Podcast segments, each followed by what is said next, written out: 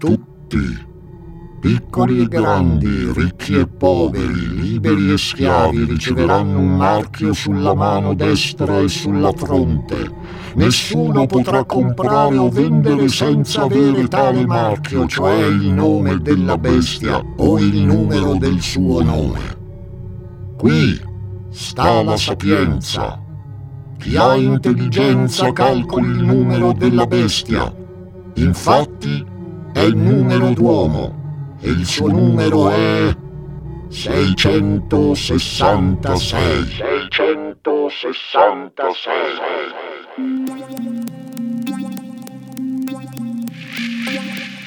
24 gennaio 2004, ore 23.30.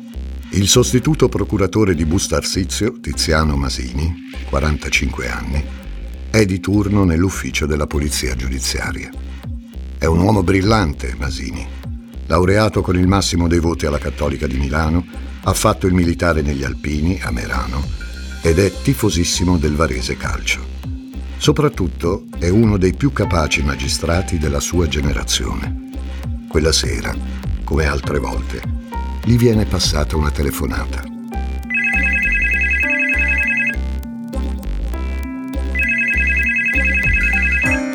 I carabinieri.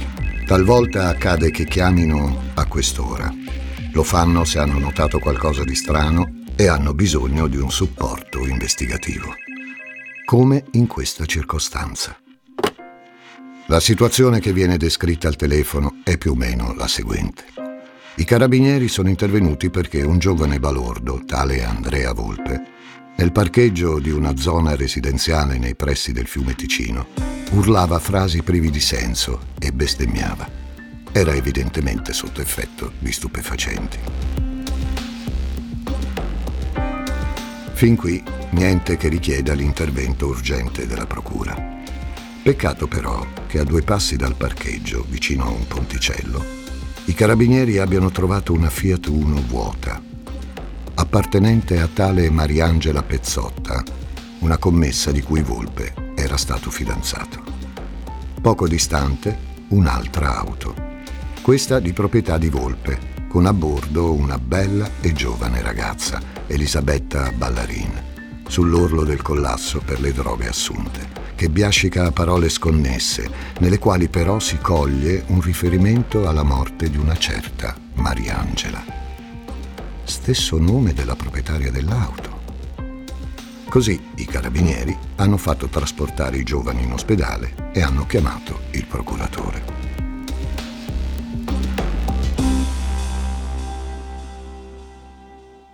Tiziano Masini si informa su Elisabetta e scopre che si tratta della figlia di Alberto Ballarin, uno stimato giornalista che ha anche diretto Tele Lombardia e ha sempre avuto due passioni, l'Africa e il calcio e in quel momento il giornalista si trova proprio nel continente nero. Nei pressi di Varese il Ballarin ha un grazioso chalet nella pineta di Gola Secca, proprio a due passi dal Ticino. Elisabetta vive momentaneamente lì, insieme al fidanzato Andrea Volpe, figura inquietante che anni dopo il padre di Elisabetta descrive così. Aveva un viso lungo da sacrista spagnolo del Goya, con con delle borchie luccicanti infisse nella guancia destra e, e sotto il labbro, capelli lunghi e barba baffi trascurati, da artista impegnato che si scorda spesso di fare la doccia. E tatuaggi, tatuaggi un po' ovunque. Sai, sai quale animaletto amava e portava con sé? Un serpente, un viscido, piccolo boa marroncino, cui ammanniva per pasto deliziosi topolini vivi.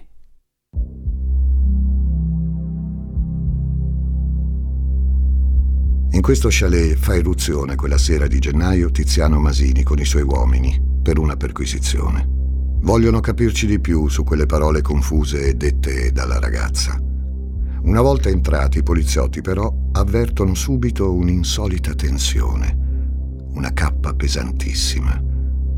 C'è qualche cosa di inspiegabile nell'aria che trasmette una profonda inquietudine.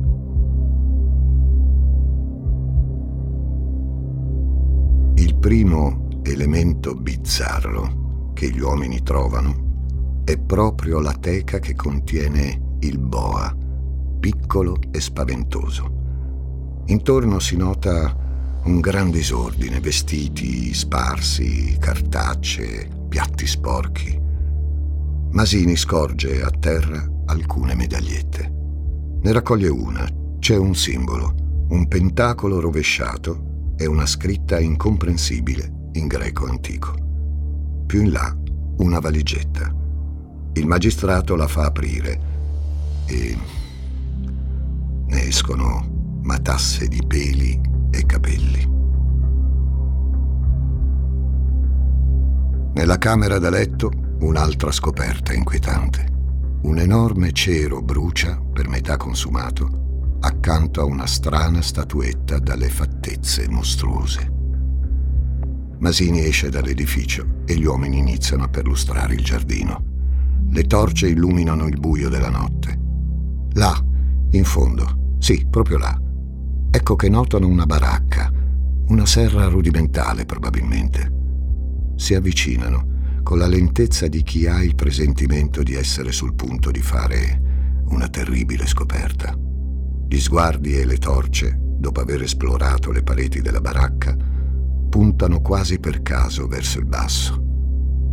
Un urlo. Dalla terra, amici miei, affiorano due mani. Le mani di Mariangela Pezzotta. Il corpo di Mariangela viene rapidamente dissotterrato. Ha il viso sfigurato. Un colpo di arma da fuoco le ha cancellato il volto e ripetute badilate in testa l'hanno finita. E però, miei affezionati, dovete sapere che Elisabetta, quando è stata seppellita, non era ancora morta. Ebbene sì, chi ha compiuto questo barbaro omicidio era talmente fuori di sé da non essersi nemmeno accorto che la vittima respirava ancora.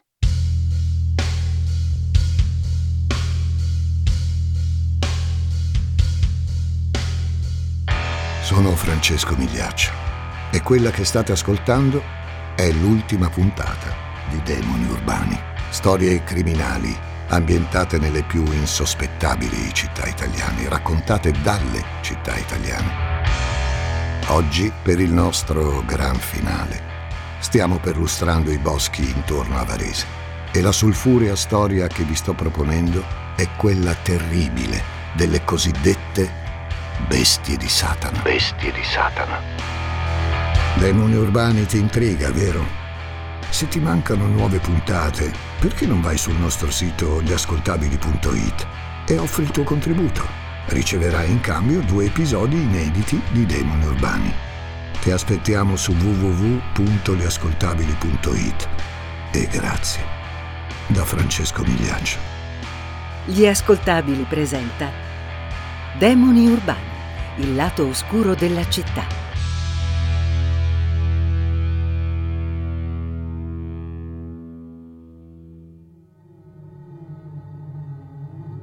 Come mai? Sei caduto dal cielo, Lucifero, figlio dell'aurora? Come mai sei stato steso a terra, signore di popoli? Eppure tu pensavi, salirò in cielo, sulle stelle di Dio innalzerò il trono, dimorerò sul monte dell'assemblea, nelle parti più remote del settentrione, salirò sulle regioni superiori delle nubi, mi farò uguale all'Altissimo e invece sei stato precipitato negli inferi, nelle profondità dell'abisso.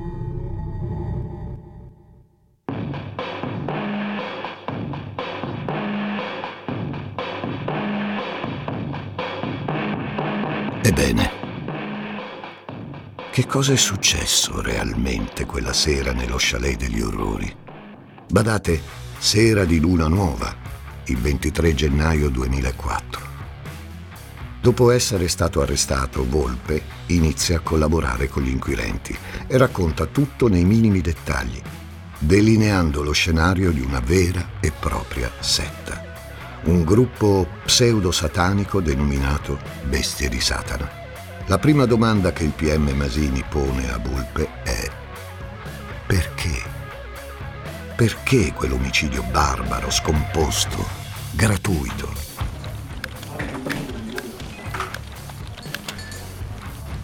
Vede, dottore, non ero entrato da molto nel gruppo e quando si entra, sa, si deve fare un rito di iniziazione. Il mio era questo, uccidere e poi bere il sangue di una vittima sacrificale.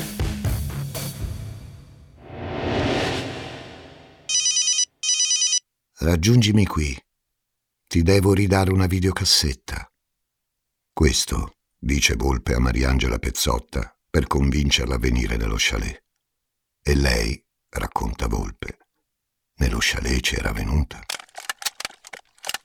E non aveva ricevuto un'accoglienza esattamente amichevole. Elisabetta Ballarin imbraccia un fucile, Andrea una pistola. I due sono evidentemente strafatti.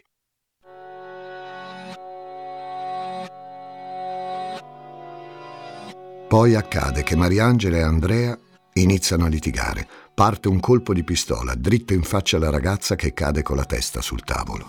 Il sangue le zampilla dalla bocca.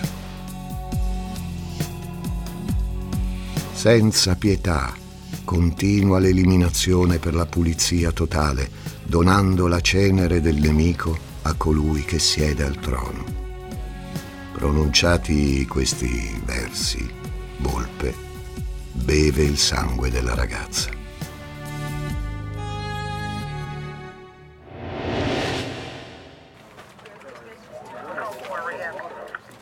E poi? chiede Masini. E poi, non sapendo come gestire la situazione, Andrea Volpe chiama quello che lui indica come uno dei leader del gruppo, Nicola Sapone. Non sapete neanche uccidere una ragazza, dice, appena arrivato. Dopo le badilate, il corpo sanguinante di Mariangela finisce poco fuori dalla serra e viene sotterrato, mentre ancora respira. Il resto, cari amici, ve l'ho già raccontato.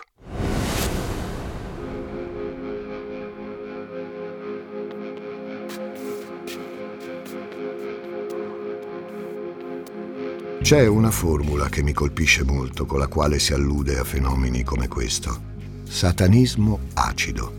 Diciamo allora che è una dicitura con cui si fa riferimento a situazioni in cui Satana il culto del diavolo e i vari riti esoterici e oscuri sono solo pretesti per eccessi e depravazioni.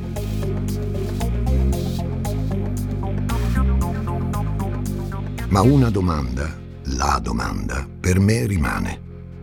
Ed è questa. Perché dei giovani arriverebbero a tanto? La risposta è forse ancora più terribile del demonio stesso. La risposta è questa il vuoto. Un vuoto tremendo e inaffrontabile. Un'assenza di affetti, di desideri, di ambizioni, di valori, un vuoto stordente, impossibile da anestetizzare, che ha le forme omologate della provincia e davanti al quale c'è solo una risposta. L'eccesso. L'eccesso spingersi giù, in basso, per vedere a che punto della discesa agli inferi si inizia in qualche modo a sentirsi vivi. Michele Tollis, vi dice niente?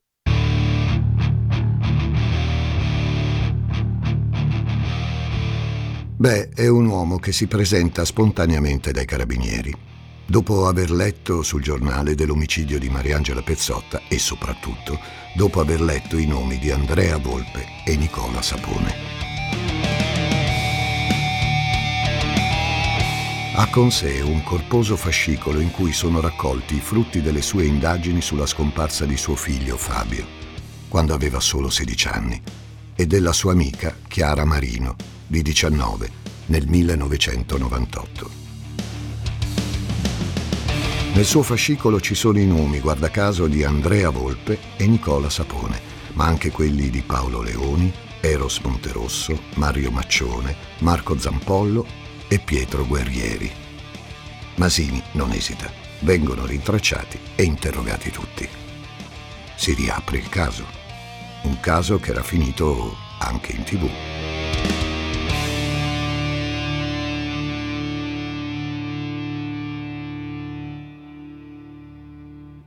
seguo questo telegiornale e nei fatti di cronaca sento che a Somma Lombardo è stata ammazzata una ragazza, certa Mariangela Pezzotta, e sono stati fermati, perché io l'ho sentito sabato sera, erano stati fermati la mattina, erano stati trovati, e sono stati fermati e sono piantonati in ospedale Andrea Volpe ed Elisabetta Ballarin.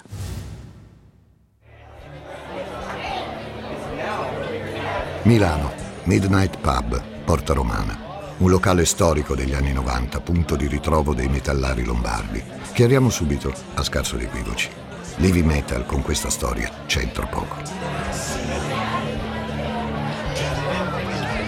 Lasciamo perdere le teorie sulla musica del demonio e sui messaggi satanici subliminali. Non sono teorie per me, cari amici. Andiamo piuttosto alla sera del 17 gennaio 1998. Alle 23.30 Fabio Tollis e Chiara Marino escono insieme dal locale per fare una telefonata. Fabio telefona al padre Michele e gli dice che quella sera non sarebbe tornato a casa. Davanti al tentativo del padre di scoprire la ragione del mancato rientro, Fabio riattacca bruscamente il telefono. Michele Tollis allora si precipita al Midnight, dove più volte aveva accompagnato il figlio dai suoi amici ed era venuto a riprenderlo. Niente da fare, del ragazzo non c'è più traccia. Che cosa è successo realmente lo racconterà Andrea Volpe nel 2004 agli inquirenti.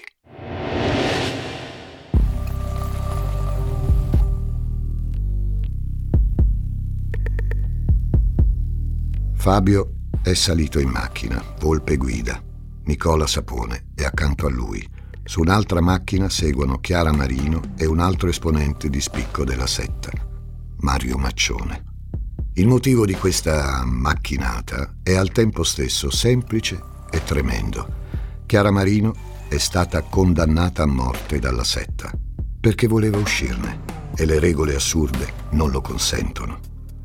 Alla setta Chiara appartiene da mesi. Infatti i suoi genitori hanno raccontato alla polizia di aver trovato nella sua stanza un piccolo altare adornato da candele nere, ricoperto da un telo con una stella a cinque punte, un grosso piede di caprone ed un teschio. La sentenza di morte è stata collettiva. Chiara deve essere sacrificata perché vuole abbandonare le bestie e perché... Eh sì somiglia troppo alla Madonna. L'esecuzione va in scena ovviamente nei boschi di Somma Lombardo.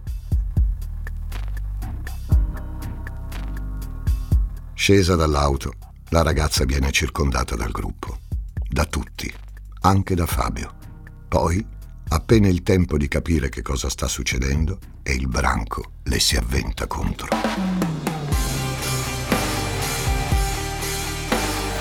Viene presa con la forza e violentata ripetutamente da tutti, incluso Fabio Tollis. Il giovane, che ricordiamolo ha solo 16 anni, è però convinto che la terribile punizione sia questa. Quando comprende che poi è prevista anche la morte della ragazza, esita e in questo modo condanna a morte anche se stesso.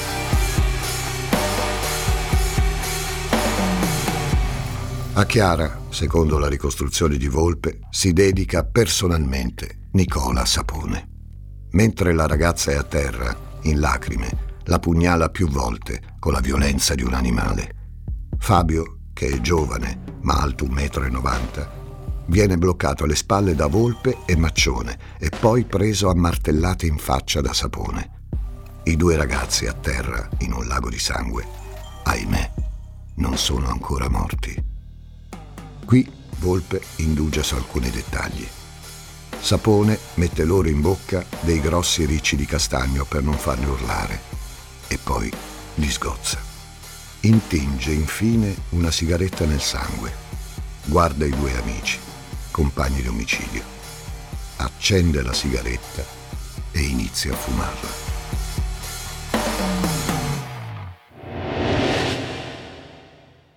Tre omicidi, tre vittime sacrificali, due notti di novilunio e una setta spaventosa e letale. Quanti adepti? IPM Masini e Pizzi non lo sanno. Tentano di ricostruire i fatti, vogliono capire se le bestie di Satana hanno colpito altre volte nella zona della morte, tra Varese e Somma Lombardo.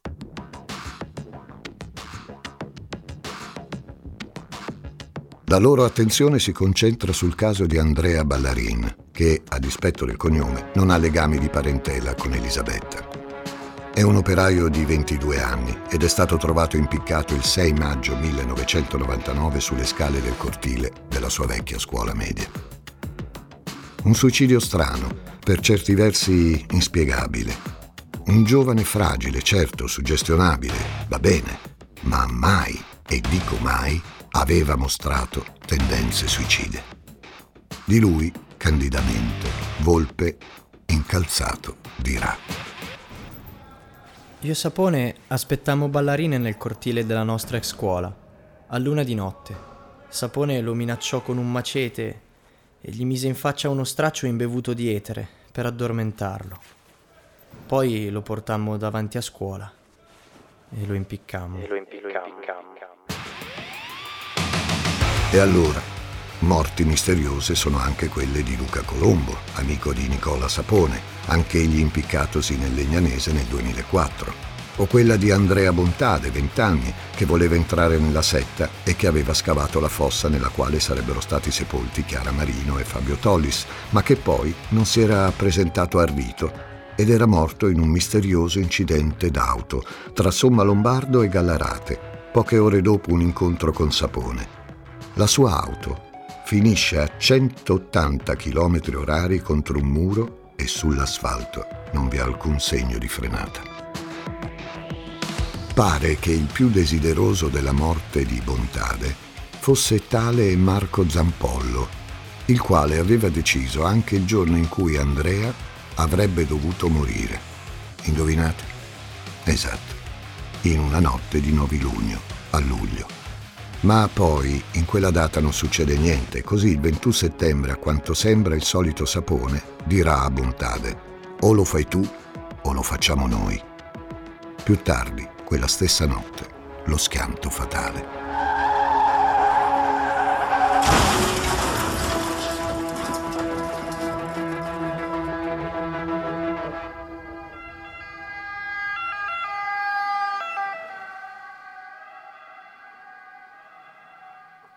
Suicidi indotti, dunque, a volte realizzati con tecniche di manipolazione mentale sofisticate, eppure questi giovani disadattati agiscono apparentemente senza un piano, lasciano intendere che tutto è improvvisato. Quindi vi propongo una suggestione. Avete mai sentito parlare della setta degli X? La setta degli X. X, X, X.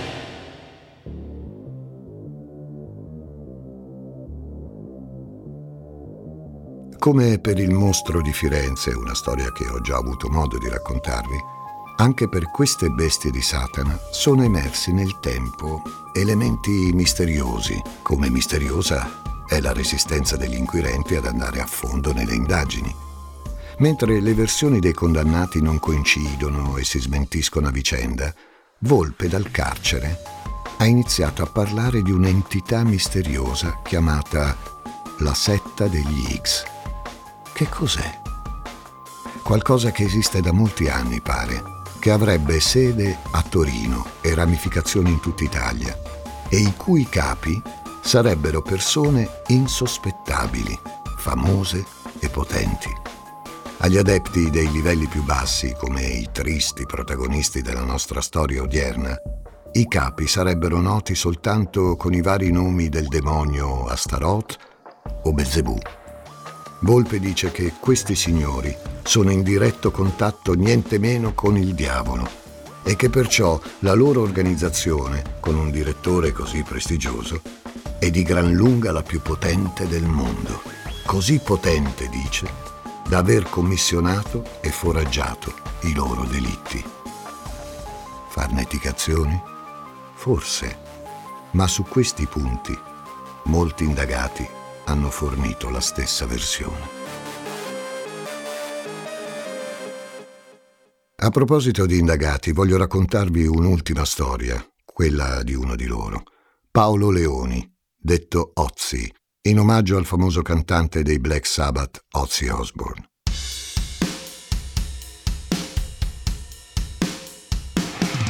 La sapete quella vecchia storia sulle colpe dei padri? Bene, il padre di Ozzy, Corrado Leoni, era un appassionato di occulto e di satanismo e aveva ucciso nel 1985 la cantante Maddalena Russo, finendo rinchiuso in un manicomio criminale.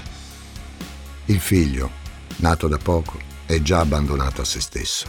Fragile e disperato finisce nella compagnia delle bestie, che dal 1996 diventa una setta e passa ai sacrifici umani e ai delitti.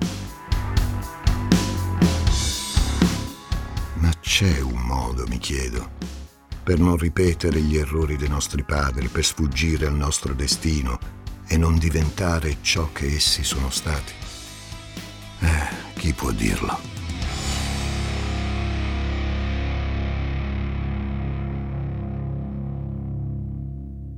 Intanto le bestie della sgangherata setta di Varese, per via del pentito Volpe, sono andate a processo.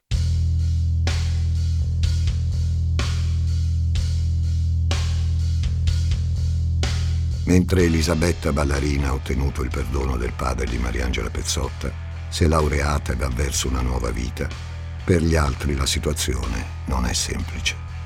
Dallo scorso ottobre è libero anche Mario Maccione, detto Ferocity, che si vantava di essere il medium della brigata. Nel carcere di Bollate ha realizzato un CD musicale e ha scritto un libro, L'inferno fra le mani. Nicola Sapone, che ha sempre negato ogni responsabilità ed era noto con il soprannome di Onussen, sconta un doppio ergastolo per l'omicidio di Chiara e Fabio e per quello di Mariangela Pezzotta. Lui si definisce vittima di Isidon alias il nostro Andrea Volpe, condannato a 30 anni in primo grado. E Paolo Ozzi Leoni è stato condannato al carcere a vita perché giudicato il leader ideologico del gruppo. È detenuto a Sanremo. Carla, la mamma, non lo accetta e si abbandona a un lungo sfogo accorato, con il quale vi do appuntamento tra qualche mese per la terza stagione di Demoni Urbani. Il lato oscuro della città, sempre sugli ascoltabili. Mio figlio va avanti con la musica, la sua passione per il rap. Lavora, costruisce serramenti. Sono sicura della sua innocenza. Quelli che hanno ucciso o hanno partecipato sono fuori, o lo saranno fra poco. Mio figlio è dentro. Sono serena. Spero che venga fuori la verità, spero di vederlo libero prima di chiudere gli occhi. Non era un satanista, aveva la camera nera, ma non è mai stato un satanista, come non lo è mai stato mio marito. Capisco il dolore dei genitori che hanno perso un figlio, ma anch'io non ho più il mio, dopo che mia figlia è mancata più di 21 anni fa. Paolo ha perso tutta la sua giovinezza, gli anni più belli. È entrato in carcere a 27 anni e a febbraio ne compirà 41. Sono 14 anni che è detenuto, 14 Natali senza vederci. In tutto questo tempo non ho avuto neanche un'ora di permesso. Perché? Perché è Paolo Leoni, il cattivo. Lui si sfoga con me. Non dico uscire, ma un'ora di permesso, giusto il tempo di una pizza. Ha fatto tre domande, tutte respinte. Ho 71 anni e sono stanca. Il viaggio da Corsico a Sanremo e ritorno ogni 15 giorni mi pesa.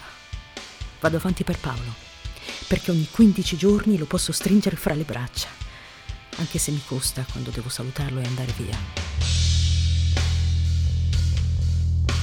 Demoni urbani ti intriga, vero?